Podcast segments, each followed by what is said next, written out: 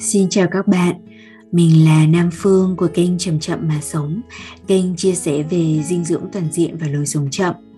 Chào mừng các bạn đến với mùa thứ 11 của Chậm Chậm Mà Sống mang tên Bài học tuổi 29.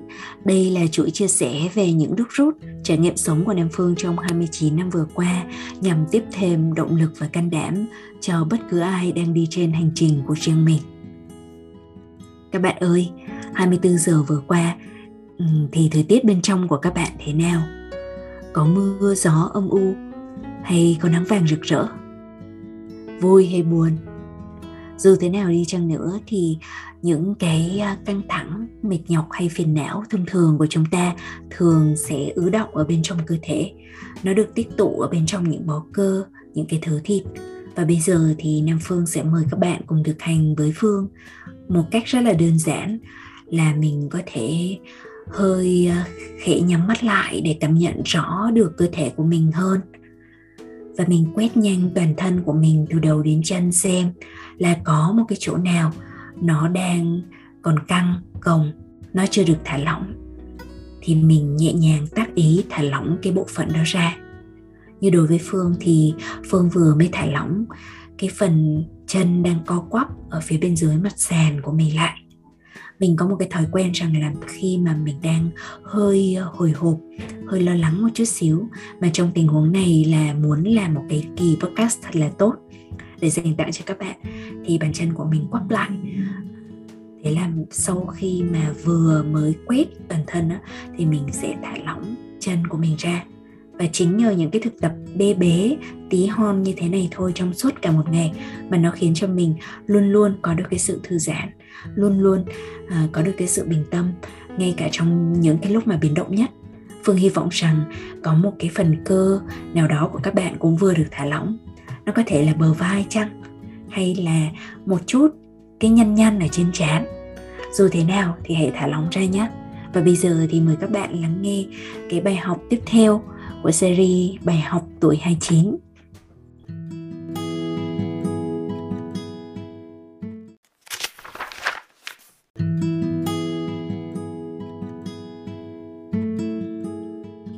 mọi môi trường đều là nơi hoàn hảo để thực hành. Câu than phiền, mình hay được nghe nhiều nhất thường thế này. Mình rất muốn làm cái này, thực hành cái nọ. Nhưng sau đó, mọi người thường kể lễ rất nhiều về hoàn cảnh khó khăn trong môi trường họ sống và những người sống cùng họ. Làm mình nhớ đến, người yêu đầu tiên của mình đã từng nói với mình thế này. Chữ nhưng có thể khiến cho mọi lời nói trước đó trở nên vô nghĩa. Đúng vậy, nếu thực sự muốn làm, ta luôn có cách. Nếu không thực sự muốn làm, ta luôn có cớ. Ngay cả chính chúng ta đôi khi còn không nhận ra mình đang tạo cớ mà thoải mái để cho bản thân mình bị cuộc sống cuốn đi.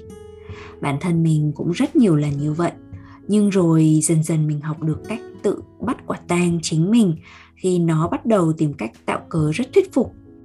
Như là, tết nhất đến nơi rồi, không ai làm kịp đâu. Thực chất là lười sửa sang một số thứ. Mình dịch chuyển nhiều thế này, ngưng viết là đúng rồi. Thực chất là mệt, cho nên không muốn duy trì viết lách vân vân và mây mây. Mình cũng nhận thấy rằng cho dù cách cớ ban đầu có thuyết phục đến đâu, nếu thực sự hỏi lại mình, cái câu có chắc không? thì thường là không có gì chắc chắn cả. Đã nỗ lực 100% đâu mà biết. Nhưng nhờ tự phản tư liên tục như vậy, nên mình đã dần luyện được lối tư duy. Nơi nào cũng là nơi hoàn hảo để tự thực hành. Thời gian nào cũng là thời gian hoàn hảo để thực hành. Thực hành cái gì?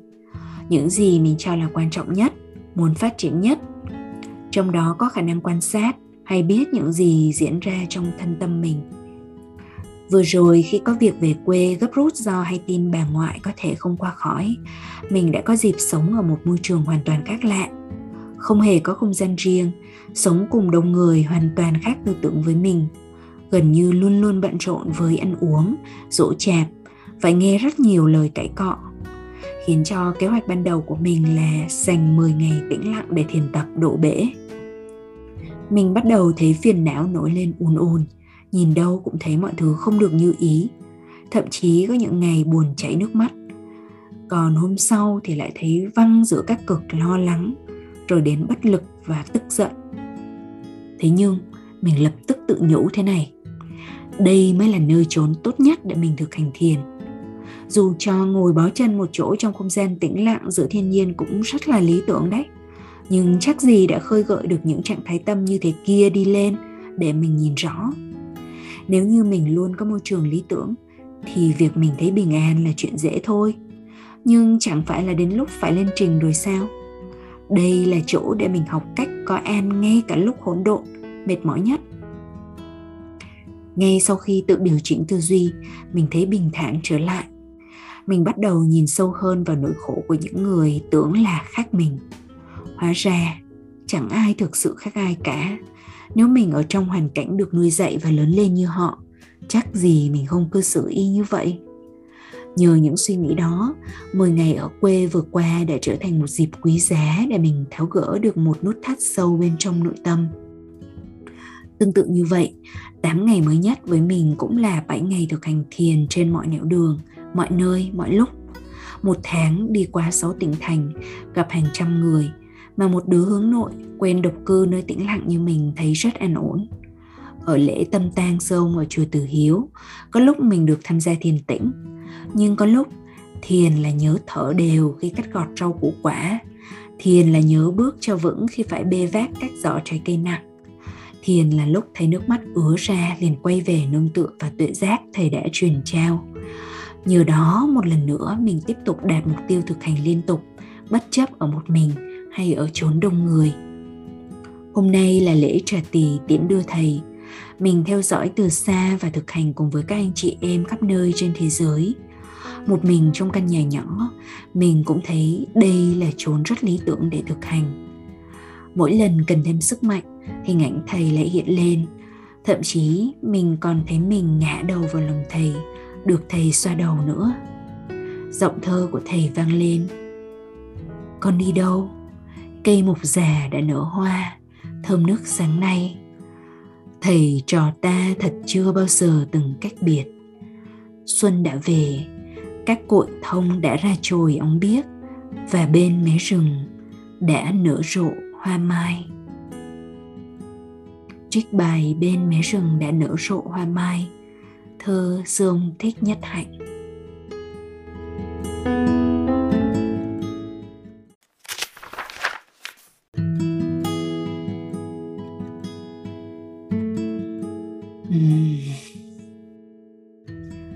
Đây là một bài viết nữa mà mình nhắc đến xưa ông.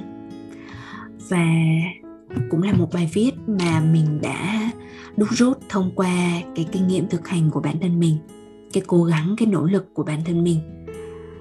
Và mình thấy không có gì phải nói thêm quá dài dòng về những cái nguyên tắc ở trong này nữa. Nó đã rất là rõ. Đó là thật ra thì mọi cái môi trường, cho dù nó có vẻ thuận lợi hay khó khăn đi chăng nữa, thì nó đều là những cái môi trường thuận lợi cho mình để mình có thể thực hành thuận lợi theo như thế nào thì do cái cách mà mình tự động viên bản thân mình tự điều chỉnh tư duy mà thôi. À, khi mà mình học ở trong cái lớp Phật học ứng dụng ấy thì mình được học về duyên. Cái chữ duyên mà chúng ta hay nói trong chữ nhân duyên á, thật ra nó rất là sâu sắc nó rất là uh, thâm thúy chứ nó không có đơn thuần là nó là một cái gì đấy nó đẩy đưa mà chúng ta không thể kiểm soát. Thì trong đấy à, trong nhiều cái loại duyên khác nhau mà mình được học thì mình có ấn tượng nhất với cái loại duyên được gọi là tăng thượng duyên. Tăng có nghĩa là tăng trưởng phát triển còn thượng có nghĩa là hướng thượng. Tức là cái loại duyên mà nó sẽ giúp cho mình luôn luôn phát triển đi theo chiều đi lên à, theo chiều phát triển tâm thức. Thì à, cái tăng thượng duyên nó sẽ có cả thuận và nghịch cái, cái chiều thuận á, là những cái môi trường mà nó có vẻ như là nó rất là thuận lợi nó rất là tiện lợi cho bản thân mình. Còn cái chiều nghịch á nó là khi mà chúng ta gặp những cái hoàn cảnh khó khăn những cái điều kiện bất lợi bất tiện đối với bản thân mình. Ví dụ đấy ví dụ như là khi mà chúng ta nói rằng chúng ta bận bận rộn khi mà chúng ta đang sống cùng với một ai đó mà không ủng hộ khi mà chúng ta không có đủ điều kiện kinh tế vân vân mây mây à, các bạn có thể kể ra à, hàng trăm hàng ngàn bản thân mình cũng đã từng có hàng trăm hàng ngàn cái cớ để trong những cái năm đầu tiên mình thực tập rất là ngoài ra mình thực tập um, theo hướng rằng là mình thấy nó cũng chỉ là hình thức thôi chứ còn thực ra bên trong mình không có uh, không có thực hành đúng. Thì mình đang nói đến thực hành thiền cái đã và nó có thể là cũng cùng nguyên tắc như vậy đối với những cái thực hành khác ở trong cuộc sống. Thì uh, tăng thượng duyên nó sẽ nói rằng là bất cứ những cái điều kiện nào mình còn tiếp tục thì nó sẽ còn tiếp tục đi lên sẽ còn tiếp tục hướng hướng cho mình đi lên. Thì mình lấy ví dụ như là khi mà vào một mùa đông à, rất là lạnh giá thì những cái cành cây trông nó sẽ rất là khô nó rụng hết lá đi rồi và nó giống như không còn sức sống nào cả. Nhưng mà thực chất là chính những cái giá lạnh khắc nghiệt ở trong mùa đông đấy nó giúp cho vạn vật nó được ủ mình thật là chắc thật là sâu ở bên trong. Và để cho mùa xuân nó bung nở nó càng ngày càng rực rỡ. Thì cái hiện tượng ở Đà Lạt nó cũng như vậy đó. Mỗi lần có một cái mùa đông nó cực kỳ lạnh giá và khắc nghiệt thì cái mùa xuân năm sau nó sẽ đưa ra những cái bông hoa đào tươi tắn nhất nở rộ nhất. À, vạn vật như vậy và bản thân mình cũng như vậy. Tương ứng như vậy thì khi mà con người mình đi qua khó khăn đi qua gian khổ thì nội lực nó được chui rèn rất là nhiều. Cái bản lĩnh nó được hình thành và cái nhân cách những cái phẩm chất của mình nó được vun bồi. Ít nhất là trong trải nghiệm của bản thân mình mình biết chắc chắn là điều đó.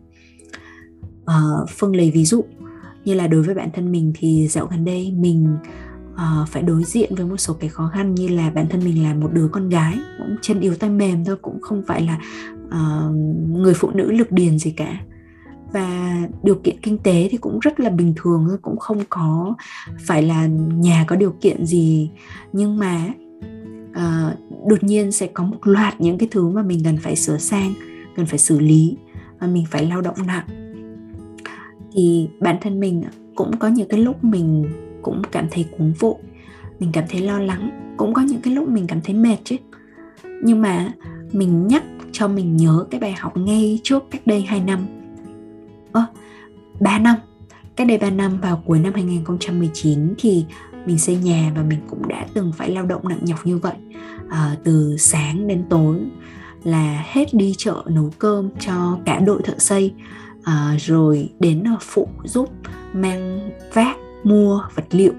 Và không có một cái công đoạn sơ chế vật liệu nào ở trong nhà mình mà mình chưa từng đọc đến cùng với lại những cái người bạn khác. Thế nhưng khi mà đi qua cái giai đoạn gian khó đó rồi á thì mình thấy rằng rõ ràng là kỹ năng nó tăng trưởng bản lĩnh sức khỏe uh, nội lực của mình tăng trưởng mọi mặt của mình nó tăng trưởng rất là kinh khủng. Và mình không thể nào có được cái sự phát triển và chuyển hóa như vậy nếu như mình không chịu đặt mình vào trong cái hoàn cảnh khó khăn đó. Để tương tự như vậy khi mà bây giờ mình nhớ lại cái giai đoạn đó thì tự nhiên mình cảm thấy rất là hạnh phúc rất là biết ơn những cái giai đoạn khó khăn trong thời điểm hiện tại này. Bởi vì mình biết rằng là mình đang chuẩn bị được lên level mình đang chuẩn bị được uh, tăng trưởng và phát triển uh, theo một cái mức mà bình thường nếu như mình chỉ có làm những cái điều mà mình quen làm thì mình sẽ không đạt được cái điều đó. Thì đây chỉ là cái câu chuyện của mình thôi. Và mình hy vọng rằng là nếu như có một cái bạn thính giả nào đó à, có cái cảm hứng và chia sẻ lại cái câu chuyện vượt qua khó khăn của bạn hay là chia sẻ một cái câu chuyện về cái sự thực hành của bạn. À, nó sẽ là một cái món quà rất là tuyệt vời đến cho bản thân mình cũng như những thính giả khác mà cũng có thể được nghe cũng có thể được à, đọc qua cái bình luận của bạn. Còn bây giờ thì mình tạm dừng podcast ở đây và cảm ơn các bạn đã lắng nghe đã cùng thực hành và mong rằng là cái ờ, bộ phận mà đang được thả lỏng nó vẫn tiếp tục được thả lỏng trong những giờ phút tới. Bàn chân mình cũng đang được thả lỏng đang được thư giãn. Và mình rất là biết ơn bàn chân mình vì điều đó. Bây giờ thì xin chào tạm biệt và hẹn gặp lại các bạn. À, chúc cho các bạn có ngày thật vui và đêm thật yên.